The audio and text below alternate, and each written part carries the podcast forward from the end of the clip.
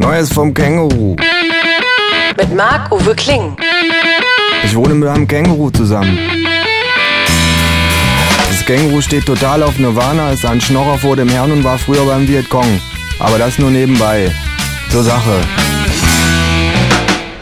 Ich habe ein neues Gedicht, sag ich. Es heißt Nach dem Krieg. Na, das klingt ja witzig. sagt das Känguru. Ist auch witzig, sage ich. Es heißt ja nicht im Krieg. Ich deklamiere. Nach dem Krieg.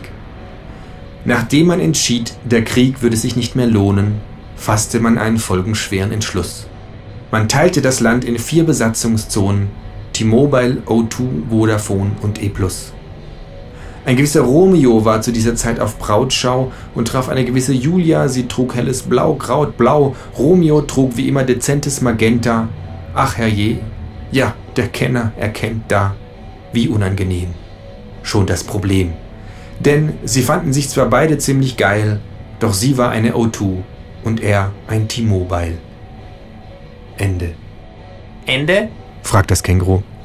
Jo, sag ich. Ich wollte noch schreiben, wie sie miteinander schlafen und dann später streiten, ob der Klingelton, weil er hat sich seinen Handywecker gestellt, jetzt wie eine Lerche klang oder wie eine Nachtigall und am Ende stellt sich Julia tot, um aus ihrem Vertrag rauszukommen und er tötet sich dann wirklich, weil er denkt, jetzt verfallen ihre Bonuspunkte und so. Aber naja. Hattest du keine Lust mehr? fragt das Känguru. Nee, sag ich, Den Rest kann man sich ja denken. sagt das Känguru.